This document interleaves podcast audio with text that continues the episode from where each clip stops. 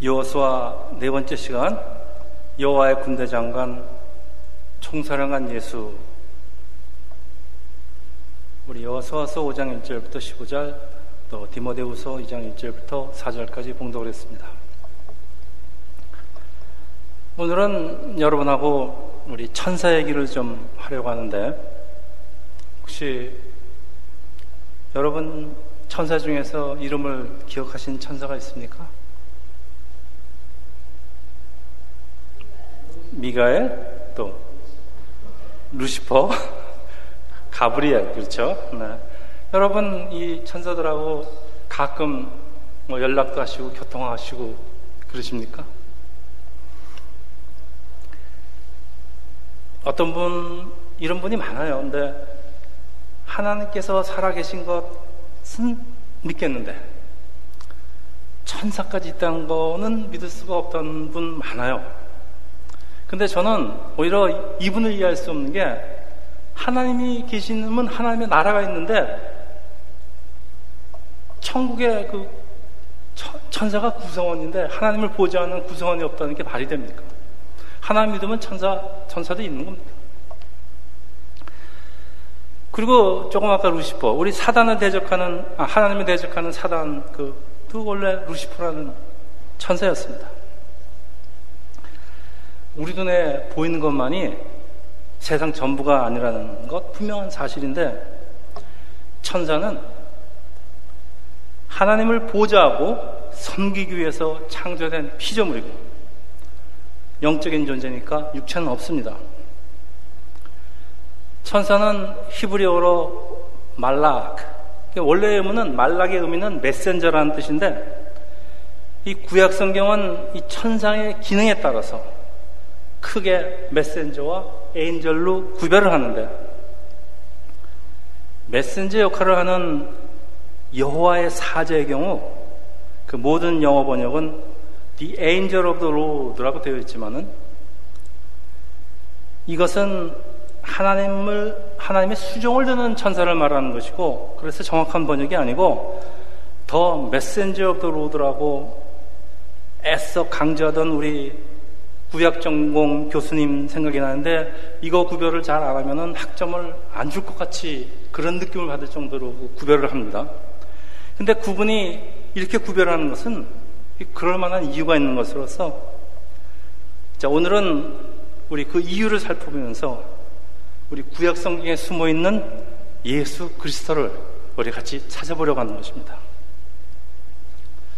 천사, 그러니까 여호와의 사자는 하나님의 사자라는 구절은 구약 성경에 69번이 나타나는데 일반적인 천사의 기능과는 다른 것이 이 여호와의 사자는 하나님의 명령을 전달하고 수행하는 하나님의 사자로 하나님을 그 대행하는 어떤 그 어떤 구절에서는 그래서 하나님 자신과 하나님의 사자가 아주 뚜렷이 구분이 됩니다. 하나님이 천사 둘을 데리고 아브라함에게 찾아오는 것 이런 것들은 구별이 확실합니다.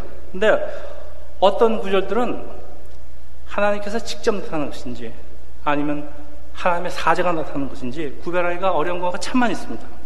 예를 들면 출애굽기 3장에 그 떨기나무에서 모세에게 나타나신 분은 그 2절에 보면은 처음에 여호와의 사자라고 시작이 되지만은 그 이어지는 4절에는 여호와께서라고 하시는데 이처럼 구약 성경에 나타나는 그 여호와의 사자는 누구를 말하는 것인지 알기 어려운 경우가 참 많이 있는 것입니다. 이 칼빈을 비롯한 그 종교 개혁자들은 그 구약 성경에 등장하는 여호와의 사자는 모두 하나님의 현현이다. 그러니까 사람들과 구체적으로 함께 하시는 그 임마누엘 하나님을 말씀한다는 뜻으로 다시 말해서 성육신 하기 전에 예수 그리스도를 말한다고 단언을 합니다. 근데 이런 의견에 우리가 100% 동의하기가 어려운 것은 글자 그대로 하나님의 사자, 여호와의 사자도 역시 존재하기 때문입니다. 그래서 아마도 우리가 천국 갈 때까지는 그 여호와의 여호와의 사제 실체를 감히 누구라고 장담할 수 있는 사람은 없다고 그러는 게 솔직한 표현일 것입니다. 자, 이 하나님의 현현이란 표현은 하나님께서 사람에게 나타나시는 것을 말씀하시는데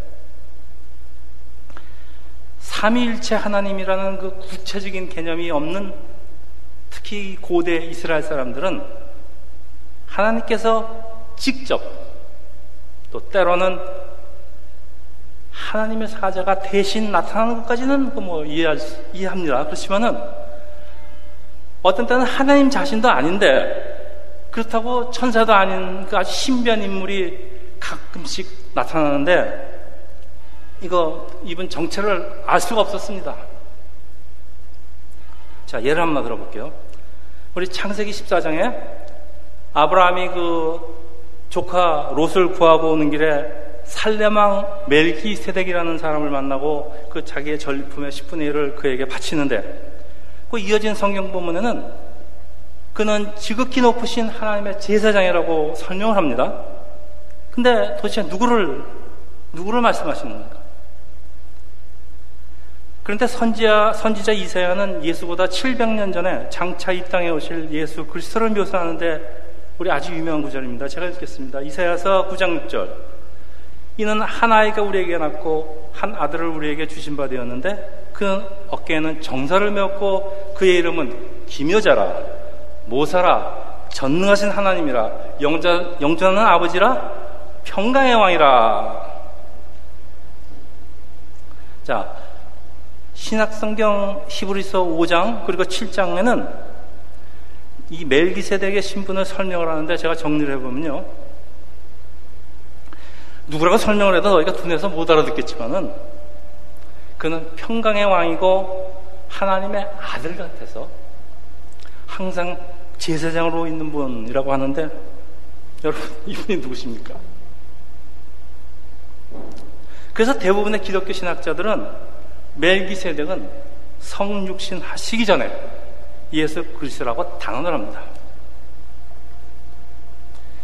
예수 그리스도는 삼위일체의 한 분으로서 태초부터 하나님과 함께 하신 분이고 성육신 하시기 전에도 자주 사람의 모습으로 나타나신 분인데 요한복음 8장 56절 제가 읽어보겠습니다. 그 예수께서는 그 이스라엘 사람들한테 자신이 누구라고 소개를 하는데 너희 조상 아브라함은 나의 때를 볼 것을 즐거워하다가 보고 기뻐하였느니라 내가 진실로 진실로 너에게 이르노니 아브라함이 나기 전부터 내가 있느니라 자 이스라엘 사람들이 이 말을 알아들을 수가 없습니다 그러니까 무슨 말인지 못 알아듣고 유대인들이 자기 조상인 아브라함을 모독한다고 예수를 도, 도를 들어서 치려고 하는데 정말 이 히브리서 지금 말씀대로 설명을 해줘도 못 알아듣는 거 맞습니다. 자, 이게 남의 얘기가 아닌데요. 이것은 오늘날 우리도 마찬가지인데 예수님 우리 성경에 수없이 나왔지 않습니까? 자기 자신이 하나님이라고 말씀하지만은 그리고 이걸 믿어야 천국에 안 되는데 이거 믿는 사람이 더 많습니까? 안 믿는 사람이 더 많습니까? 그러니까 아무리 얘기해도 못 알아듣는다는 얘기입니다. 그래서 자 우리가 성경을 배우는 목적이 이 땅에 오신 예수님이 누군가를 배우는 것이고 성육신 하기 전 그리고 부활하신 후에 예수님을 행적을 추적하는 것은 하나님과 예수님과 하나님의 복음을 그 속성을 이해하는데 절대적으로 필요하기 때문에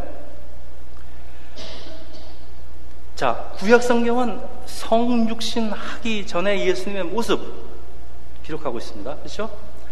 신약 성경은 성육신 하신 모습 그리고 죽으시고 부활하신 모습 또 우리 계시록 같은 데 보면은 장체 오실 그 예수님에 대해서 기록하고 있는데 하나님을 보좌하는 천사에 대해서 배우는 것은 우리가 예수 그리스도를 발견하는데 큰 도움이 되기 때문입니다. 자, 오늘 본문에 자기 자신을 여호와의 군대 장관이라고 하는 분이 손을 칼에 들고 여호와 앞에 돌연 나타나는데 어떤 분은 이 사람이 뭐 가브리엘이나 뭐 미갈 같은 천사장일 것이라고도 해석을 하지만은 결론부터 말씀드리면은 이분이 예수 그리스도입니다. 자, 오늘 본문의 시작은 이스라엘이 요단강 건너서 건넜다는 소식을 듣고 가난 사람들이 그냥 마음이 녹아버리고 정신이 잃어버렸다고 하는데 그래서 2절 하나님께서 명령하신 것은 모든 사람이 할례를 받으라는 것인데 여러분 잘 아시겠지만은 뭐 할례는 남자의 생식기를 조금 잘라내는 건데 뭐 다 해보셔 아시겠지만은 며칠 동안 꼼짝할 수가 없습니다. 그러니까 이 전략적으로는 물론이고 상식적으로도 말도 안 되는 명령으로 지금 다 누워 있는데 적군이 공격해 온다면 뭐 다 죽은 목숨입니다. 그 The Longest Day라는 영화에는 그 2차 대전 때 연합군이 노을만들 상륙과 동시에서 그 방어진을 막 구축하는 그 모습을 잘 보여주는데 이스라엘이 가나안 땅에 상륙한 후 제일 먼저 해야 할 것은 바로 이 방어진지를 구축해야 되는 일인데 하나님이 하시라는 하나님께서 하시는 일은 자주 우리의 상식에서 벗어나는 것을 알 수가 있습니다. 그런데 놀라운 것은 여호수아나 이스라엘이 그대로 순종을 한다는 것인데 우리 출애굽기 같이 배웠지만은 늘 불평하고 말을 듣지 않던 그 출애굽 1세들하고는 반대로 이 사람들은 이 출애굽 2세들은 하나님께서 죽으라고 그러면 죽는 신령이라도 하겠다는 것입니다. 그러니까 방어진을 구축하는 것보다 더 시급한 것이 있는데 그건 하나님의 말씀에 순종하는 것이라는 것. 근데 이것은 우리 40년 광해 훈련의 결과로 이스라엘이 배운 것은 그들이 가진 그 어떤 상식적인 세상적인 상식보다 하나님께서는 훨씬 더 지혜롭기 때문에 하나님 말씀에 따르는 게 낫다는 것입니다. 우리 광야 생활을 우리도 하는데 어떻게든지 광야 생활 좀 편하게 빨리 짧게 적당히 넘어가 보려고 애를 쓰는데 이거 잘못된 것입니다. 자, 이런 결정적인 순간에 할례를 하는 이유는 우리 잘 알지만은 홍해 홍해 할례를 받은 출애굽 1세들은 다 죽어버리고 2세들은 그동안 광야에서 무슨 할례를 받았겠습니까? 그러니까 이제 가나안 땅으로 들어와서 처음 맞이하는 6월절 6월절은 하나님의 규례대로 지켜야 하는데 출애굽기 12장에 보면은 할례를 받지 못한 사람은 6월절에 음식을 먹지 못하게 되는데 이거 오늘 우리 세례를 받지 않는 사람들은 성찬에 참여하지 못하게 하는 것과 같은 것입니다. 그래서 광야 시절에 그 40년 동안 중단되었던 그 할례 의식을 가나안 땅에서 다시 행한 후에 그리고 6월절을 지키는 것이 무엇보다도 우선했다는 얘기인데 한편 그러나 이제 전쟁을 치러할 이스라엘 군사들이 적들과 대치하는 상황에서 할례를 받는다는 것은 세상적인 눈으로 보면 이건 자살행위입니다. 할례의식은 하나님의 백성이 되는 것을 상징하는 그 이스라엘의 가장 중요한 통과 의례죠. 근데 할례의식을 무엇보다도 우선적으로 지키는 모습이 잘 표현되어 있는 것이 바로 이 오늘 본문입니다. 제가 그 출애 어, 창세기의 할례 3에서 자세히 설명을 했습니다. 그 할례의 그 히브리 원어의 뜻은 잘라낸다. 그리고 할례의 진정한 의미는 우리 마음속에 있는 그 우리가 가진 그 교만, 교만을 잘라내는 그 의식으로서 그 할례는 훗날에 기독교인에게 세례로 바뀌어야 되는 거 여러분 잘 아시겠지만은 형식적인 세례나 할례보다 우리 마음의 할례가 중요한 것은 하나님 앞에 나의 자와 교만을 마음에서 잘라내야 하기 때문인 것입니다.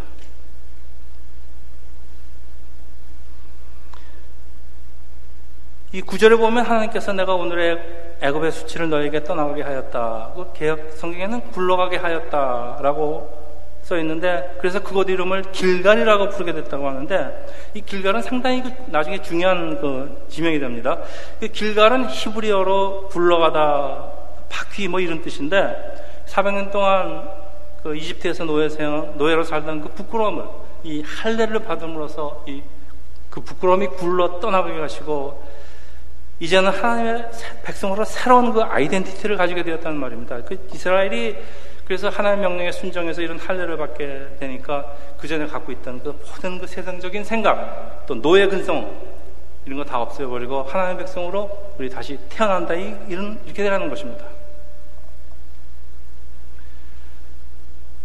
그 계속되는 10절, 10절 보니까 이스라엘이 가나안 땅으로 들어간 시기는 6월절 무렵입니다. 그래서 들판에 가는 이제 들이 밀이 있고 있었는데 그 밀을 거둬서 40년 만에 처음으로 이스라엘이 곡식을 자기네들의 주식으로 먹게 되는 것입니다. 그래서 이때부터 하나님께서 이스라엘에게 공급하는 양식은 이러한 양식은 하늘의 음식 만나에서 이 땅의 정산적인 그 소산 곡식으로 밀로 바뀌게 되는 것입니다. 다음에 그 13절은 우리 우리 같이 읽겠습니다. 13절 같이 읽겠습니다. 13절. 자. 여호수아가 여리고에 가까이 이르렀을 때 눈을 들어본 즉 한 사람이 칼을 빼어 손에 들고 마주 서 있는지라 여호와가 나와서 그에게 묻되 너는 우리를 위하여 적들을 위하느냐 하니 그가 이르되 아니라 나는 여호와의 군대 대장으로 지금 왔느니라까지 여기까지 하겠습니다. 자 눈을 든다라는 표현으로 보아서 여호수아는 고개를 숙이고 아마 또 눈을 감고 어떻게 하면은 이 여리고성을 함락시킬 수 있었을까 뭐 기도를 하고 있었던 것 같은데 그러다 눈을 들어보니까 한 사람이 서 있는데 손에 칼을 빼들고 서 있습니다. 그 자기가 대장이라 그러는데 대장이 칼을 뽑아 들었다는 것은 우리 그 사극에서 많이 보죠 전쟁 영화 그 대장이 진군 명령을 내리고 칼을 들고 진군, 진군 명령을 내리는 모습인데 하나님의 군대 대장이 전쟁을 치르기 위해서 때를 맞춰 왔다는 말씀입니다. 그러니까 여호수아가 당신은 누구 편이냐 하는 그 여호수아가 질문을 하니까 이 사람 대답이 아니다. 아니다. 나는 여호와의 군대 대장이라고 완전 동문서답을 하는데 여기 아주 중요한 뜻이 포함되었습니다. 그 여러분 잘 아시겠지만 신약 나중에 신약 성경 때도 제자들이 사람들이 예수님한테 뭐 물어보군요. 예수님 항상 동문서답하십니다. 아마 이때부터 이 동문서답 하시는 것은 예수님의 특기인 것 같아요. 아니다. 그 영어 성경에는 리더, 나이더라고, 그러니까 누구 편도 아니고, 누구 편도 아니고 나는 하나님의 군대 대장이라고 자신을 소개하는데, 그러니까 천지 만물의 주인이신 하나님을 누구, 누구, 누구의 편으로 이렇게 작게 만들지 말라는 것으로 우리 우리도 이 하나님이 내 편 되어 주시기를 항상 원하지만은 우리 하는 일이 어디 하나님 뜻에 항상 일치하지 않습니다. 그러니까 하나님 내 편에 세우려고 그러지 말고 내가 하나님 편에 서야 된다는 것입니다. 이게 신앙의 자세입니다. 자, 한국 성경에 이 군대 대장은 뭐 장관 다 다르게 표현됐습니다. 뭐 세번역, 공동번역 다 장관, 총사령관, 군사령관 등으로 아주 다양하게 번역이 되어 있는데 이렇게 번역 다양하게 번역되기도 쉽지가 않습니다. 이, 이런 걸로 미루어 보아서 해석하기가 굉장히 어려웠다는 얘기입니다. 그렇죠? 그리고 대부분의 영어 번역은 대부분의 영어 번역은 이렇게 됐습니다.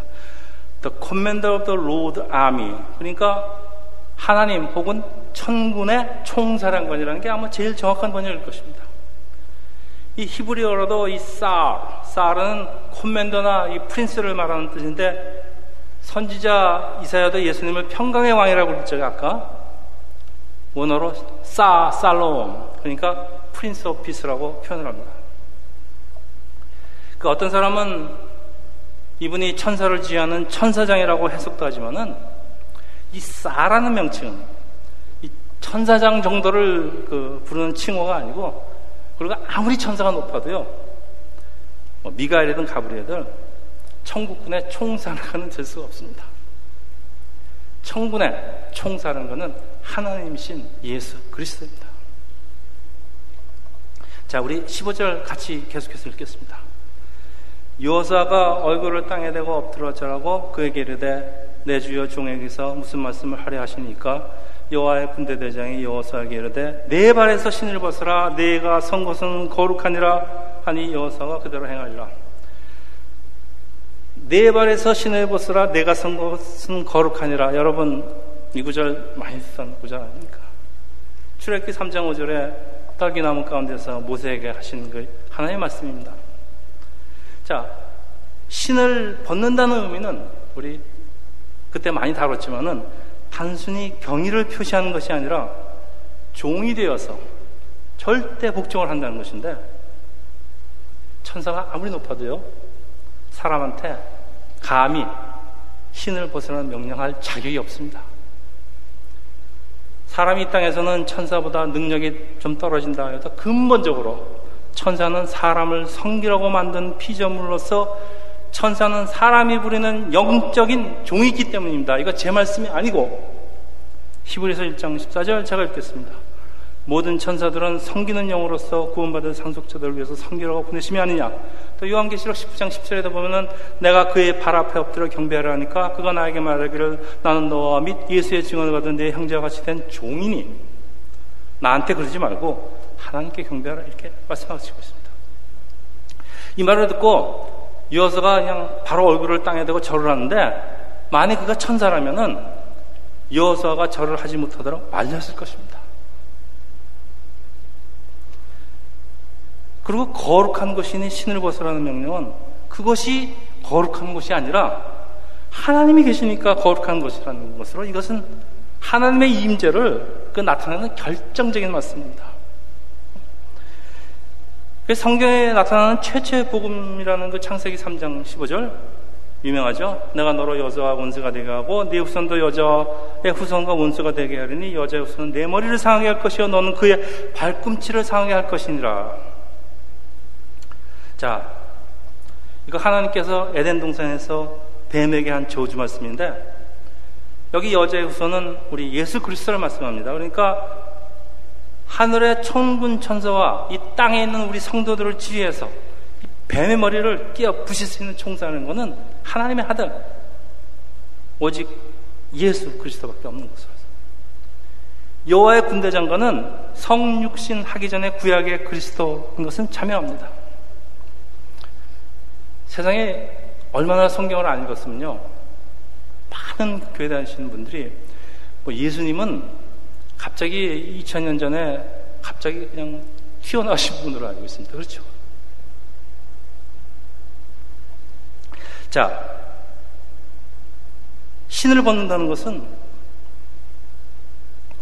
그 하나님 앞에서 하나님 뜻대로 전쟁에 임하겠다는 하나님 말하자면 종으로서의 서약입니다.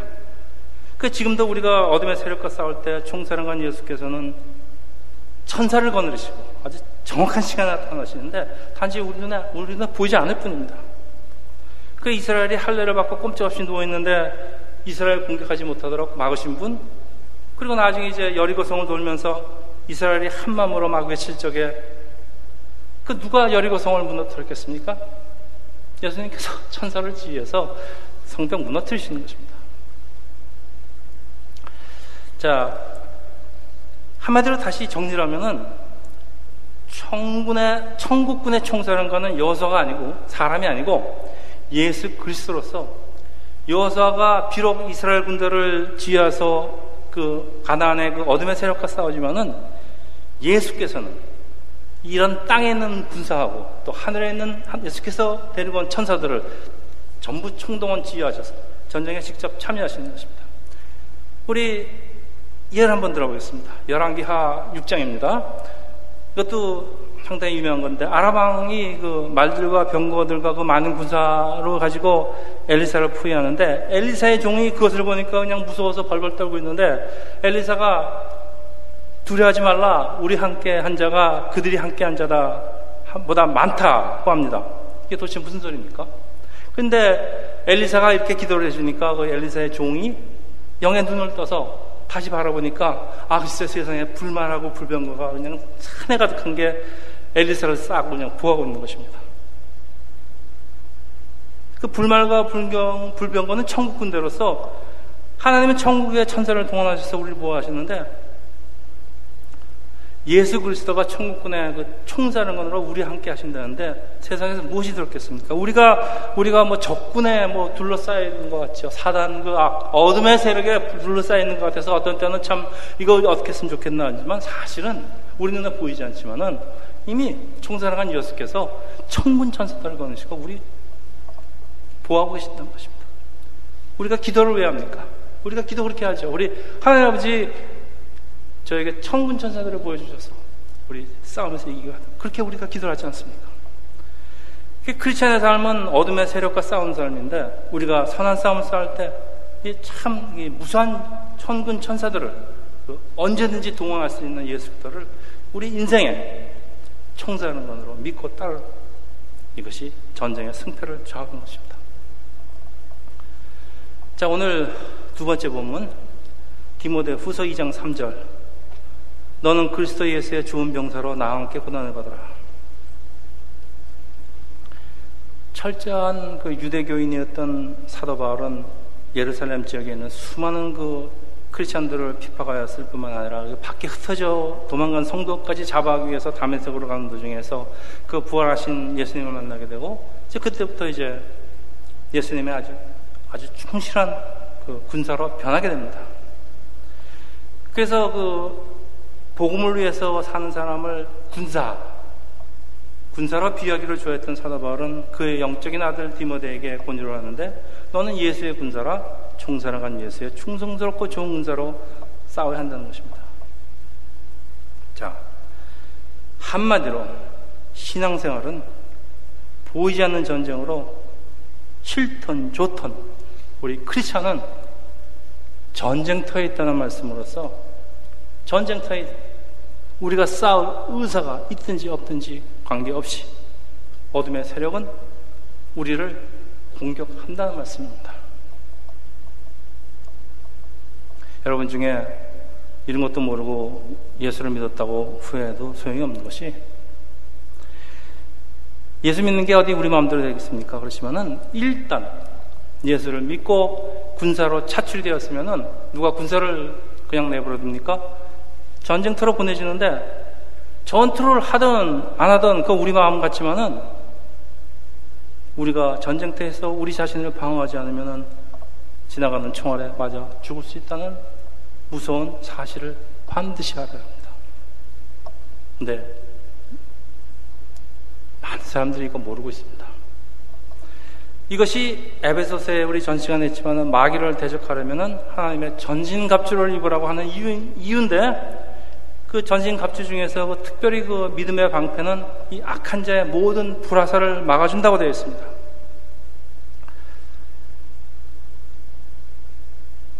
이 세상과의 싸움이라는 것은 여러분 세상과의 싸움이라고 그러니까 뭐 세상과 싸우라는 이 세상의 세상 일에 참견을 해서 참 쌈질벌리라는 그런 말씀이 아니고 세상에 속하지만은 세상과 구별되라는 것 하나님의 거룩한 도구가 되라는 것 예수의 좋은 군사가 되어 우리 예수의 싸움에 적극 동참을 하는 것입니다. 우리가 매일 우리의 삶을 예수 그리스도와 함께 할 적에 예수의 그 총사는관의 능력이 우리에게 들어오는데 비록 나의 인생일지라도 내가 내 인생 주인이며 내 인생을 끌고 가려고 하지 말고 우리 총사령관 예수한테 내 인생의 대장이 되달라고 해서 나의 인생을 총사령관이 총사령관이 주관하게 해야 한다는 것입니다. 총사령관이 나의 인생을 주관해서 지휘해서 끌고 갈 때 우리가 인생에서 승리할 수 있는 것입니다. 고린도 전서 10장 31절에 보면은 먹든지 마시든지 무엇이든지 다 하나님의 영광을 위해서 하라. 자기를 부인하고 살아간다는 것은 군인은 민간인이 아니니까 자기 마음대로 살 권리가 없다? 살든지 죽든지 나라를 위해서 싸우는 게 군인입니다. 그러니까 군인이 사랑과 명령에 따라야 한다는 건 너무나 당연한 말씀입니다.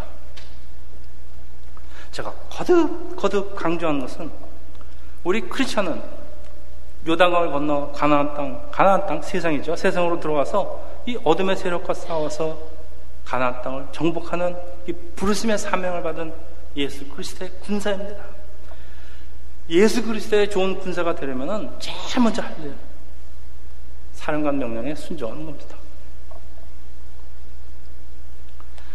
자, 이제 말씀을 마치는데, 하나님께서 전쟁 직전에 이스라엘에게 할례를 받고 유월절을 지키게 하는 이유는 성스러운 싸움을 하기 전에 그동안 중단되었던 하나님의 백성이 되는 그 마음의 의식을 행하는 것이 무엇보다도 더 중요하다는 것입니다. 그 출전하기 전에 하나님의 군사로서, 하나님의 백성으로서 아이덴티티를 먼저 확인하고 내가 누구 편인지 확인하고 전쟁하라는 것입니다.